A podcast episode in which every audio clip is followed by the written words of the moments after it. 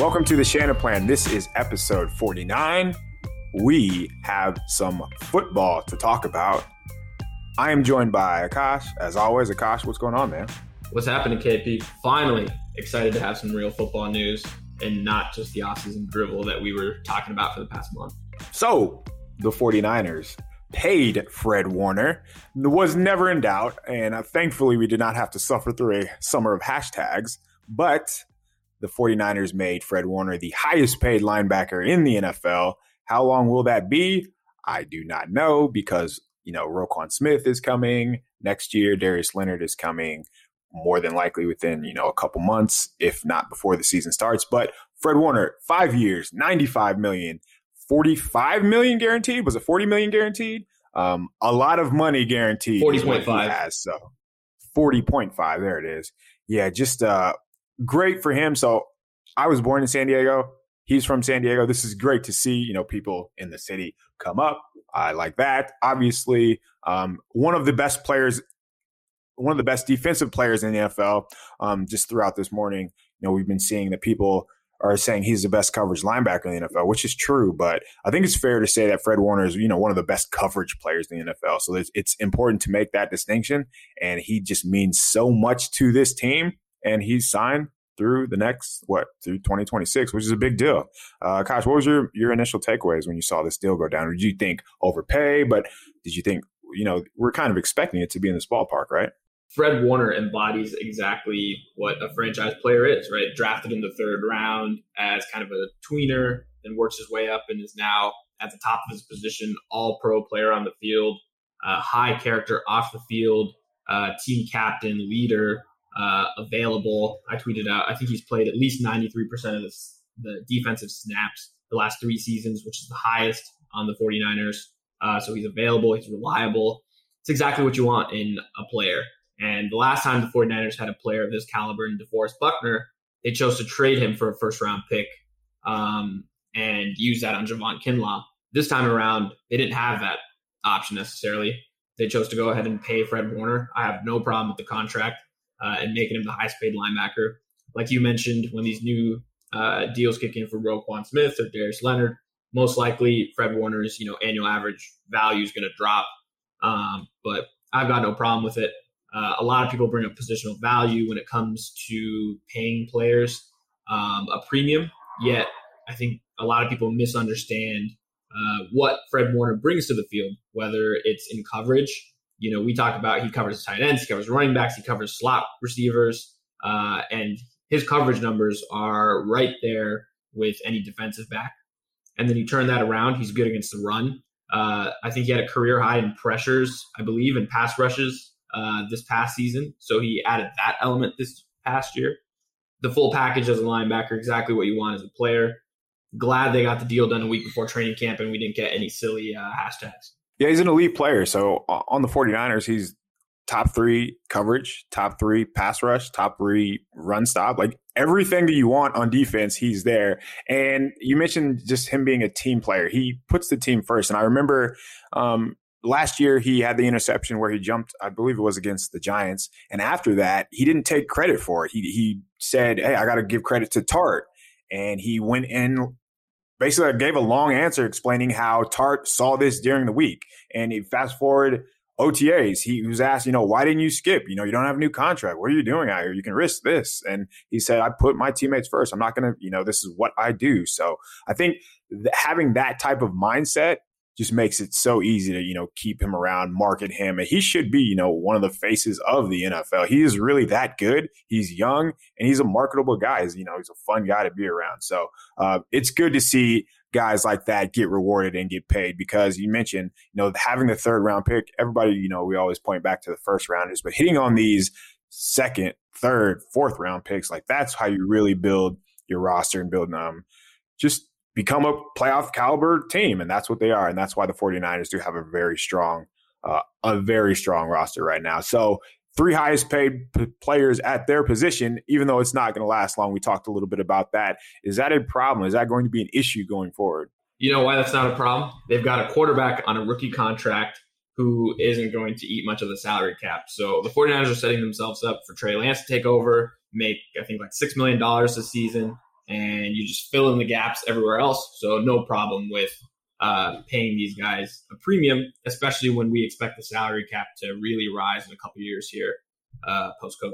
Yeah, one of the one of the big worries that, you know, a lot of people mentioned were, was Jimmy Garoppolo's contract going to stop the team from doing what they wanted to do? And does this move prove that it did not?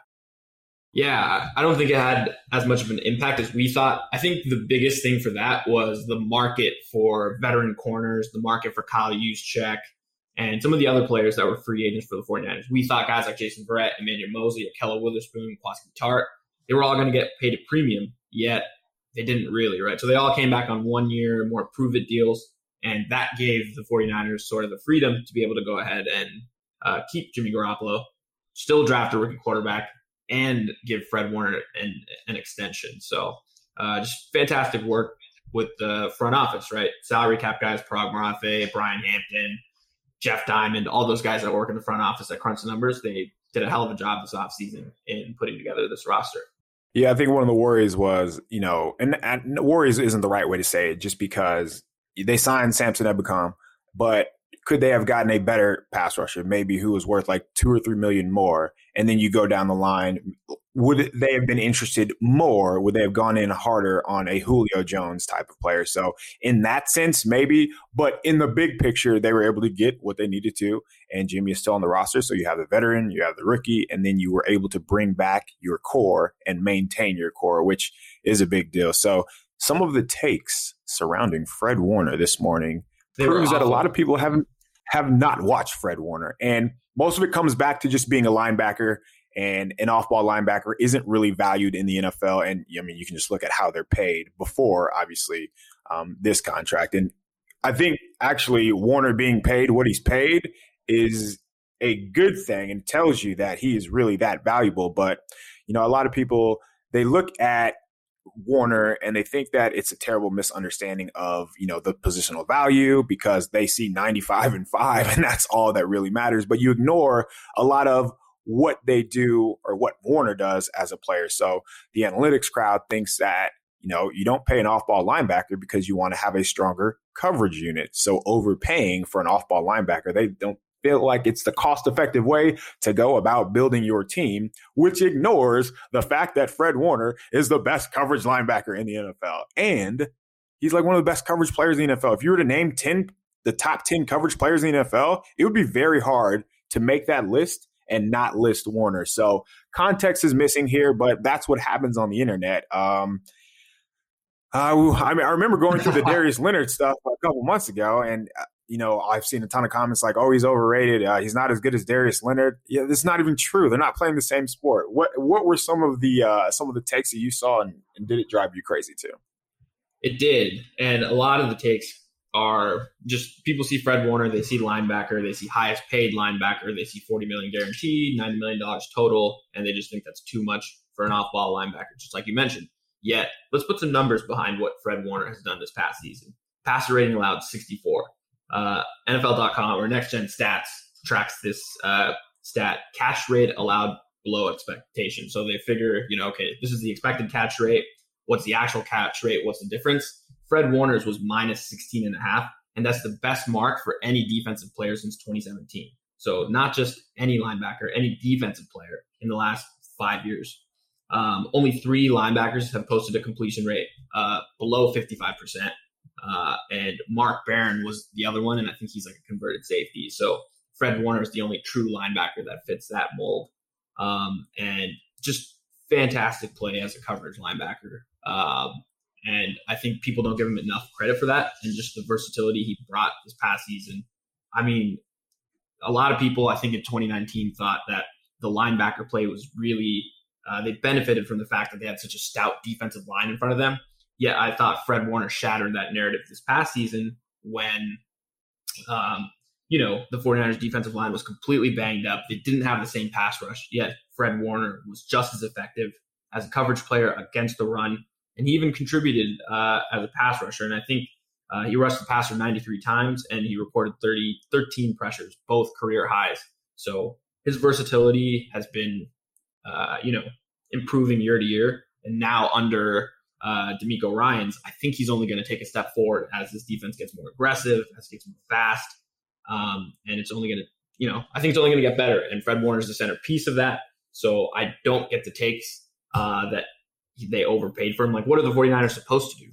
Right. They've got, they've got an elite player at a position of need. Like, what else are you supposed to do? You go pay that player and you go take care of that player, homegrown player, face of the franchise type player. I don't get it. It's not often that the numbers match up with the eye test because you can manipulate a lot of these things. But right. Warner last year was one of two players in the N F L that had more than one hundred tackles, uh, two or more pass defense, two or more interceptions, and one or more fumble recovery. Um, he allowed at one point, I believe it was up until week sixteen. I, I don't have the final number. He was allowing three point nine yards per target, which is unreal. And just the fact that he's asked to do what he does. So I remember I was talking to a former cornerback on the 49ers roster, and he told me they have a check where anytime the defense goes or the offense goes empty, they just have Warner go guard the receiver. Who else can say that they have a linebacker that they're comfortable with guarding, whether it's, you know, a Cooper Kupp, a Hollywood Brown, whatever the type of receiver it is. And we've seen him. We've seen him carry receivers down the middle of the field, and he's running in stride with them. He's, I remember Julian Edelman, he's taking routes away underneath. He just does so many things where um, it's it's hard not to justify paying him, honestly. So I'm, I'm happy that he was able to get nineteen million dollars. So one of the parts that I was wondering is, so Darius Leonard, he is reportedly going to get a four-year contract. I wonder why Warner chose to go the five-year route. Is he, you know, I'm sure he can still bank in on a second contract after, or a third contract, I should say, after this. But um, yeah, it'll be it'll be curious to see how this plays out once we get the contract details to see what the cap hits are. So um, I, I was gonna, I want to know. Sorry, I was just going to jump in and add that the 49ers probably wanted the fifth year added so that they could spread out that signing bonus, right? So that signing bonus is forty and a half million. You split that by five years, it tacks on like roughly eight million dollars. And the 49ers were strapped against the salary cap this season. So you have to try to lower that number. And my guess is they asked for the fifth year, and Warner probably had no problem obliging there because he knew he'd get a second contract at thirty-one or whatever he'd be in five years. Hey, let us spread this out and we'll give you forty million dollars guaranteed. Deal, take Deal. It. Like, what? what are you, what's the argument there? Yeah. So, no, that that is pretty. Um, I'm glad you said that because that is a big deal. So, what do you think this the cap hits are going to be? Because they are against the cap, and it is going to be pretty tight. So, do you think it's going to be under like five, six million? Because Kittle, Armstead, like all of their deals, they look big, but the first year they're pretty affordable. Even Trent Williams, his deal was very affordable last year. And then in the second year, it tends to jump. And then the third and fourth years is when they really balloon. Right. So if you just took the signing bonus money of forty million dollars, assuming there's no voidable ghost years, and you divided that by five. So that at the very least has to be eight million dollars, I believe. And then you tack on whatever his base salary is, uh, veteran minimum, and be around a million. So we're at nine million dollars.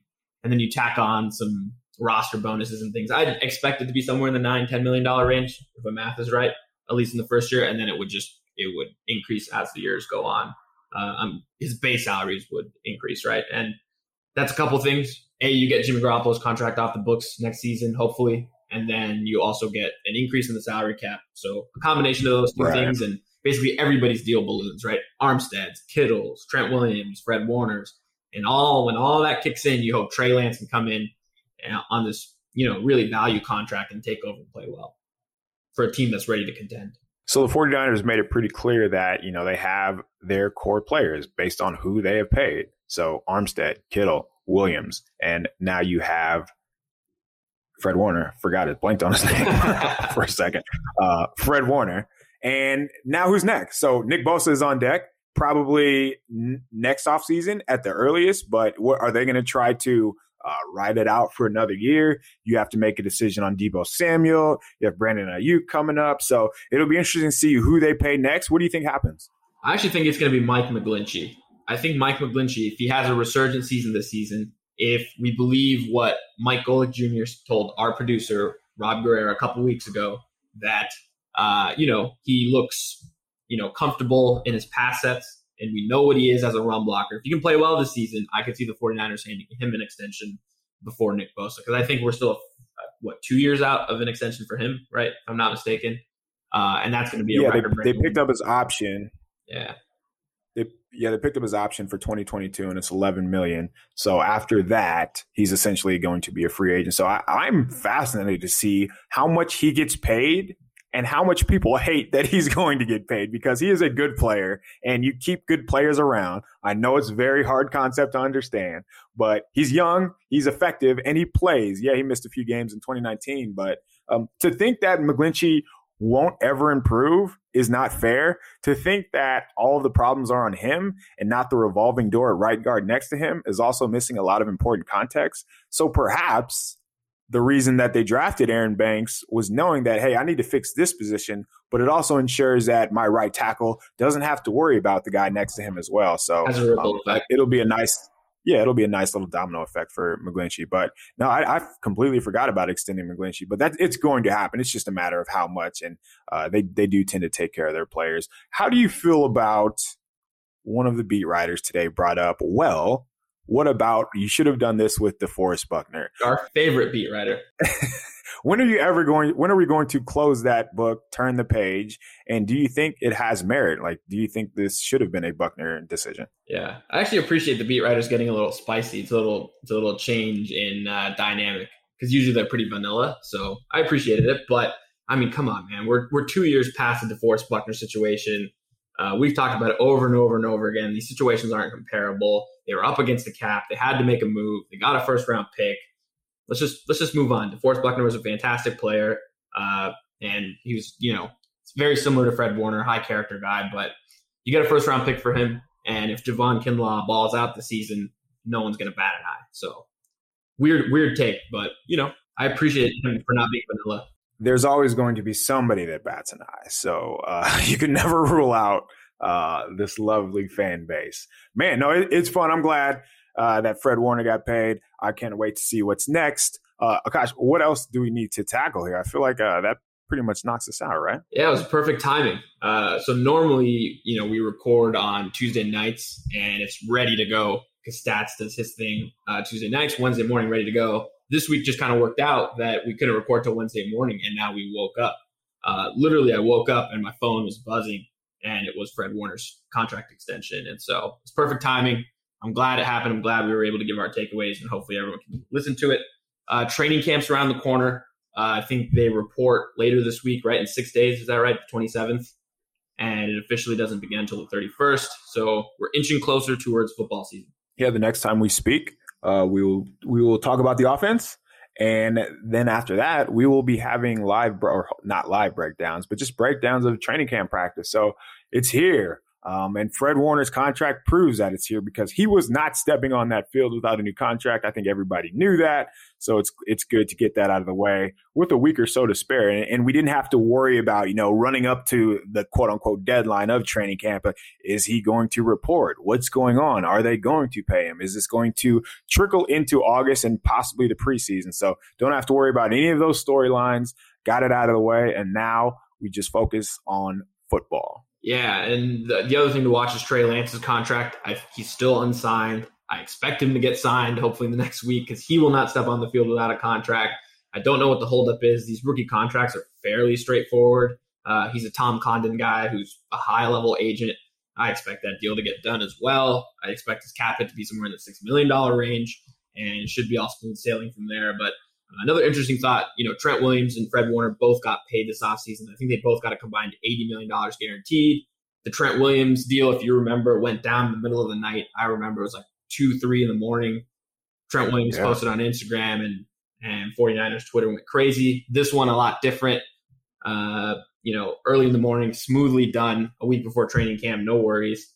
And the forty-niners have their franchise guys locked down. Uh, it's an, if you're a fan, it's an exciting time, because uh, they've got their best players under contract for the next three, four, five years.